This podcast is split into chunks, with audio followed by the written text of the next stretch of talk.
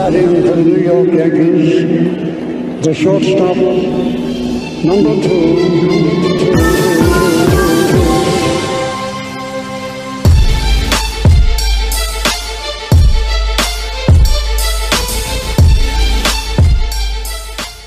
Welcome back. Welcome back. Welcome back. I am your host, Christian.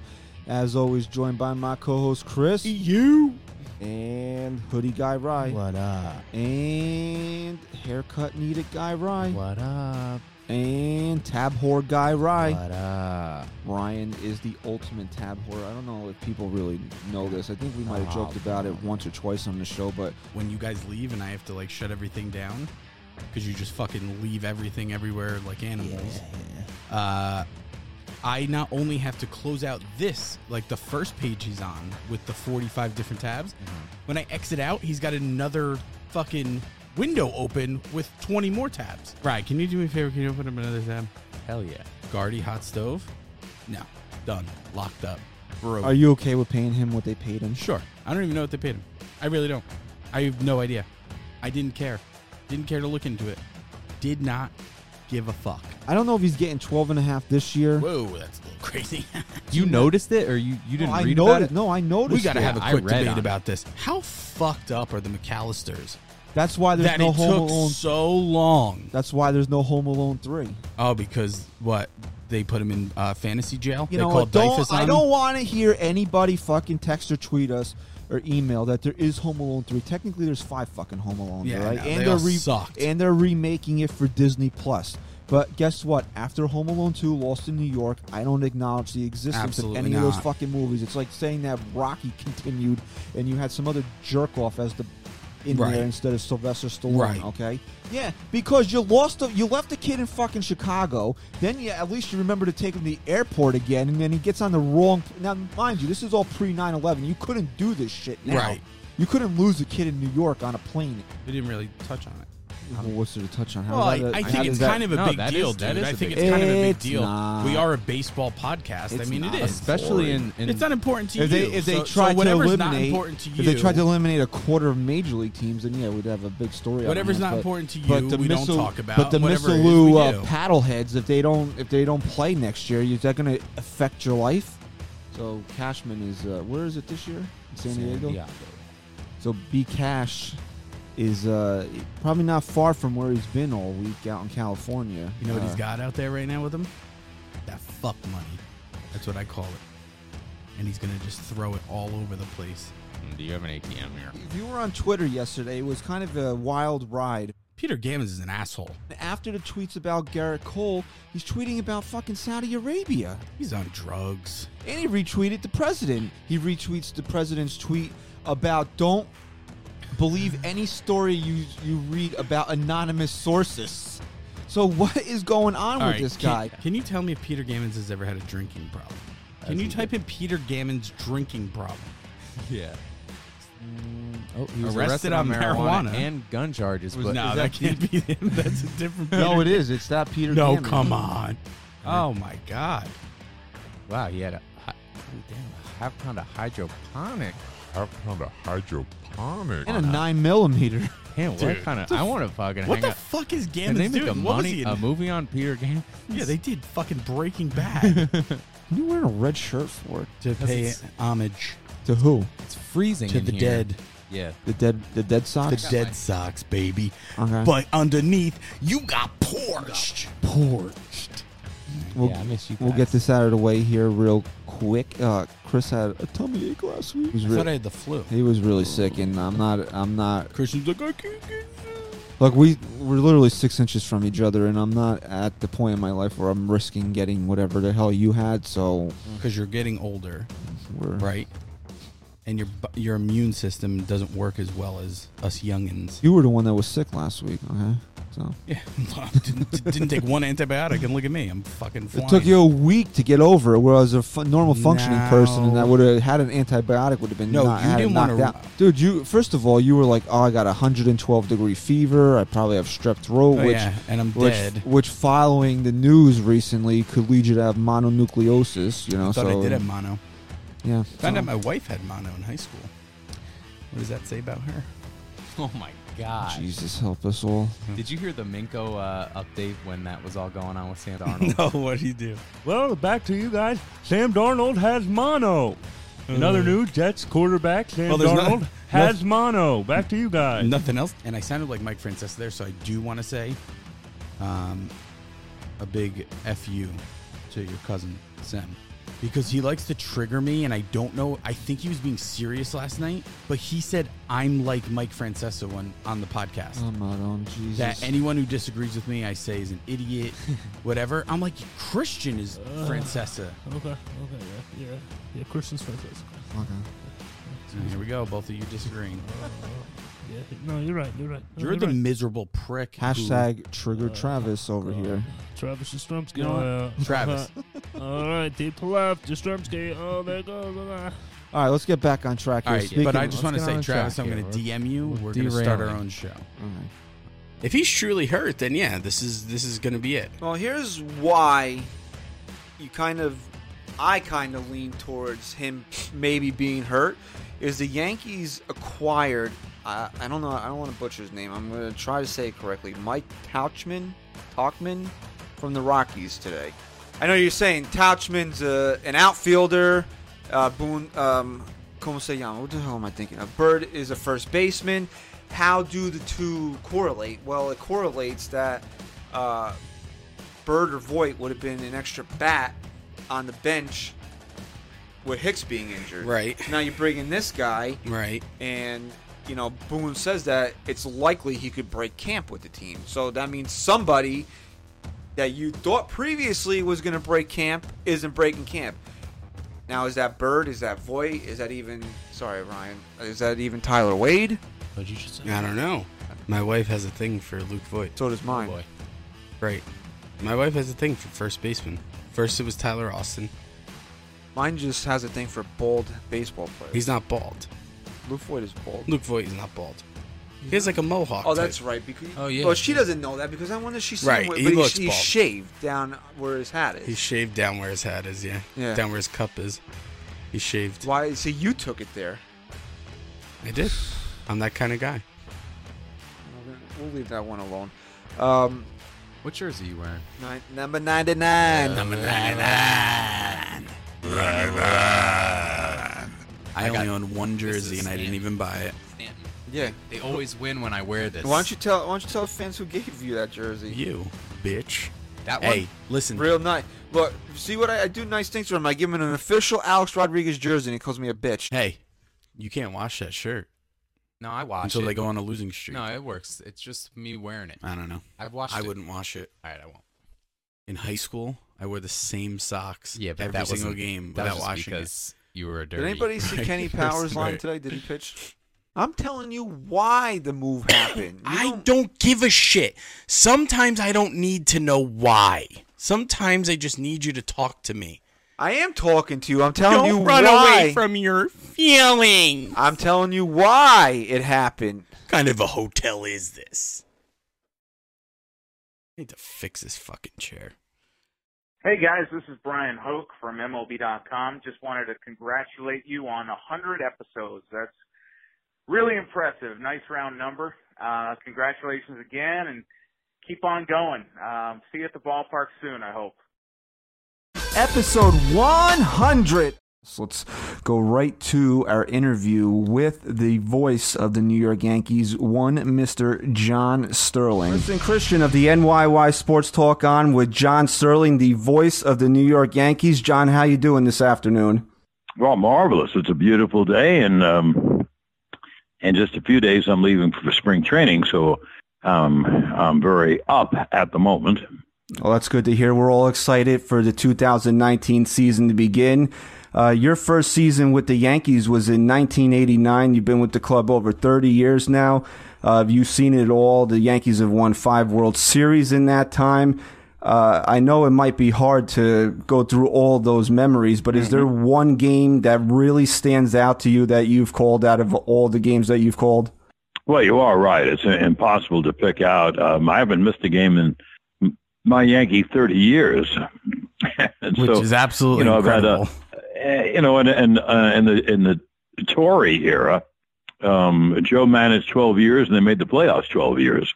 Well, that's a lot of big games, you know, when you, but anyway, to get to your question, to give you a, a good answer, um, I always cite the three games in Atlanta in 96 in the World Series, down 0-2. Um, an Atlantan writer who I knew very well, Mark Bradley, uh, wrote an article. Don't forget the Braves had won in 95. And he had written an article when the Yankees got to town that they're really not playing the Yankees of 96. They're playing the Yankees of 1927. And this uh, Atlanta Braves team could be called the greatest team in baseball. Uh, so the World Series, in effect, was over. And um, so the Yankees had to win a game, and they did.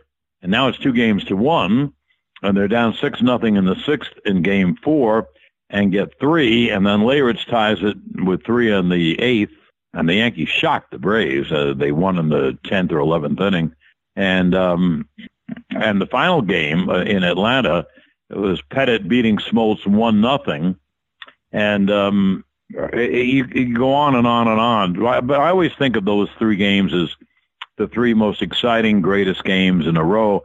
And then, of course, uh, Joe Torre's brother gets the, the heart transplant on the off day Friday, and on Saturday night, the Yankees win the World Series at Yankee Stadium. those were pretty good games. John, I was listening to you on the radio during those games as a as a young kid. Muted the TV and had you on the radio for those, uh, so I was right along with you. But like you said, you haven't missed a game in 30 years, um, so you've seen a lot of games, a lot of different teams. I'm sure it's easy for you to pick out a handful of Yankees that have always been exciting to to call a game for. Any opposing players that stand out to you that you've always um, been excited for to call a game? Oh yes. Um, first of all, Boston had their great three and four hitters, David Ortiz and Manny Ramirez, and in Seattle, um, Edgar Martinez just tortured the Yankees.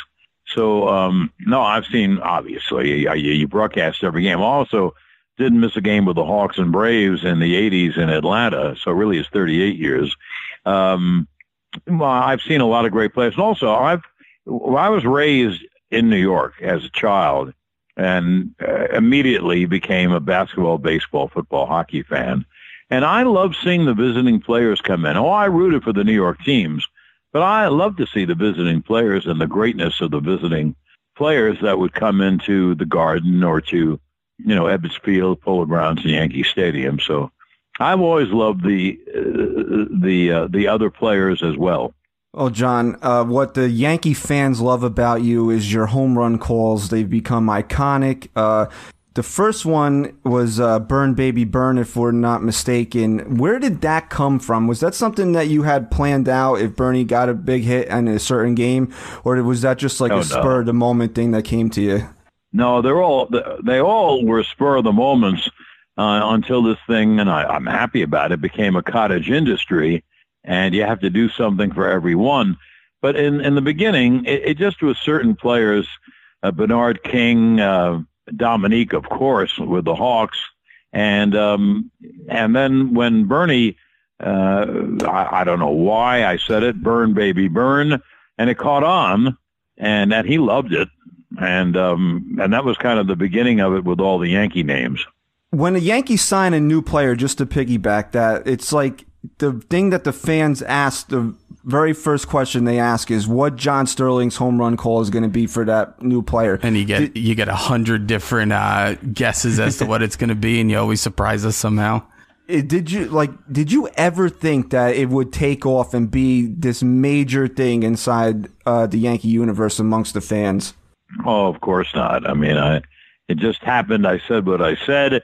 Um, I was doing a game in Atlanta excuse me.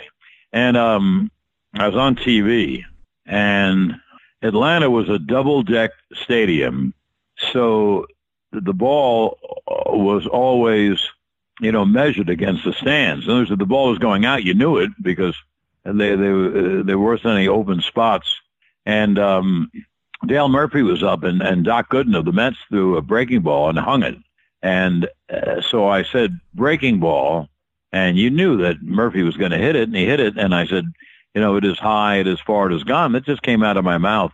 So as did Burn Baby Burn and and um, the Giambino and all that nonsense.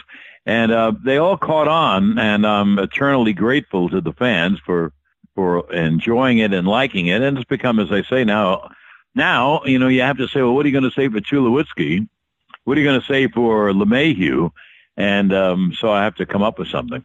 Do you have a favorite of all the ones that you've come up with?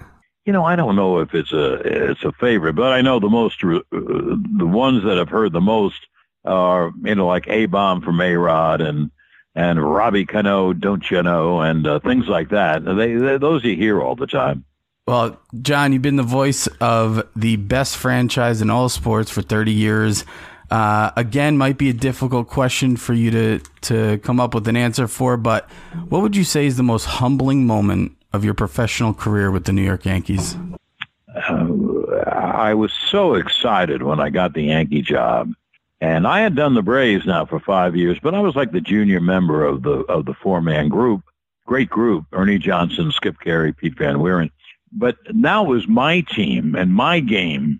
And uh, the first game I did was exciting exhibition game with Jay Johnstone at West Palm against the Braves. The Yankees were then in Fort Lauderdale. Now, I'm I'm not sure I, I know what you mean by humbling. Uh, it might have been after the Yankees won the World Series in '96 now you're in a car going up Broadway and you're hearing millions of fans do your calls and the, and the cops who are walking along the side are doing all the calls. Well, I guess that was pretty humbling. I'd say so. In your career, as you mentioned, uh, you know, you, you've done MLB, NHL, uh, NBA and, and, you know, some college football in there. Do you ever wish you could go back and do some of those other sports again, or once you settled into the Yankees, you never even thought back to to those other sports? Oh no, I did a I did a Nets game this year. Yes asked me to fill in on a Nets game, and I loved it. I got all excited about doing basketball again. But um, as far as looking back, I'm you know every one of us looks back on your life and say, "Gee, I wish I had done this," or "When I wish I'd done that." I was telling someone about a college choice that I made and I made the wrong choice. And if I had gone to this place, well, and then we both laughed and, and said, well, it's kind of worked out. so, so I don't look back, you know, I'm amazed that it's worked out the way I'll tell you how good it's worked out. I think I'll leave you with this. Um, I read a book on the making of High Noon.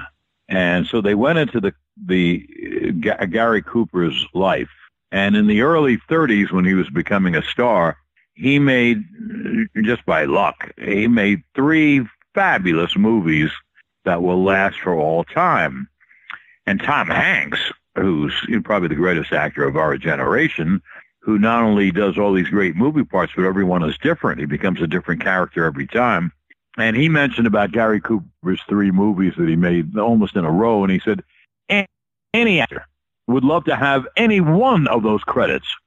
So what I'm going to tell you is how lucky I am, how fortunate I am. I've had great jobs in this business, well, let's say for the last 55 years. And um, any broadcaster would have loved to have had um, the jobs. I'm not patting myself on the back. The jobs themselves were big jobs. I mean, I was very young. I did a wild talk show in Baltimore on radio, and then it went to TV as well. And then I got the the uh, MCA job, sports director, and I was doing all these play-by-play sports as well as the talk show. And then I went with the Nets uh, for a couple of years, and to Enterprise Radio, which only lasted nine months, talk show, and the uh, Washington Bullets. And then I landed the job in Atlanta, and I did a talk show for a year. And then I did the Hawks and Braves for eight years, and that led to the Yankee job. So um, any one of those credits would be a very good broadcasting credits.